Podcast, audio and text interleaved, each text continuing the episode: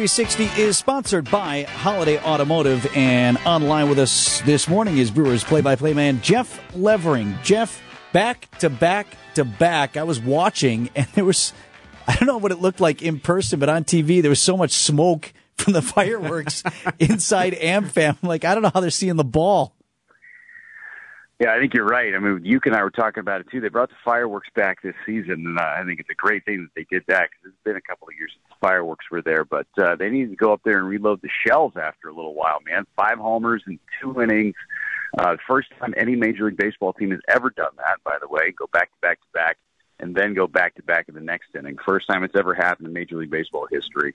Um, you nailed every single one of those home runs, the back to back to backs and uh, yeah, we need some more fireworks shells up there on the old catwalk. Jeff, speaking of fireworks, this this young core that the Brewers called up to train Wiemer and uh, and Mitchell, it, it, there's a different vibe. It feels like this year when you watch the game. It's almost like you got to look at the lineup like, all right, I got Turang coming up second. I got to get in front of the TV. Garrett Mitchell's on base. I got to see what he does. What's the difference between this year and last year? And I know that it's a different year, different rosters but it just seems like there's a different vibe and a different energy with this current Brewers roster. Know, I think youth does that to to a lot of things, right? Whether you're in a workplace, you could be working in an insurance firm, you could be working anywhere, and and someone who comes into your your establishment and brings a new energy, it can kind of light a fire under everybody. And uh, I think that's what these the young kids have been doing. Wiemer and and uh, Brice Turang and Garrett Mitchell, and Garrett Mitchell was there for a month last season too, but uh, it, it just they bring this great enthusiasm to the game, and I think it just rubs off on everybody in a very positive way. Um, I think their speed is game changing. The way they play defense changes games.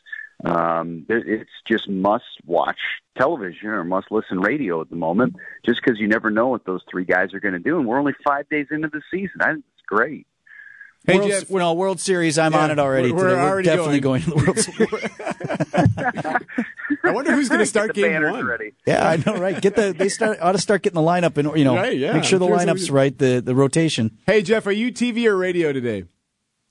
I am TV today. I'm going to be on TV for the next couple of months. BA was there for four days. And now he's kind of off on his NBA schedule, and uh, I'll be on TV for a little while. Okay, so, so, we have some ideas okay, ask for him. you. Ask him. We have some ideas for you for the home run calls, which um, which we know you love and appreciate. So since you're playing New York one more time, um, here's three options for you today. If uh, okay. someone goes yard for the crew, a start spreading the news.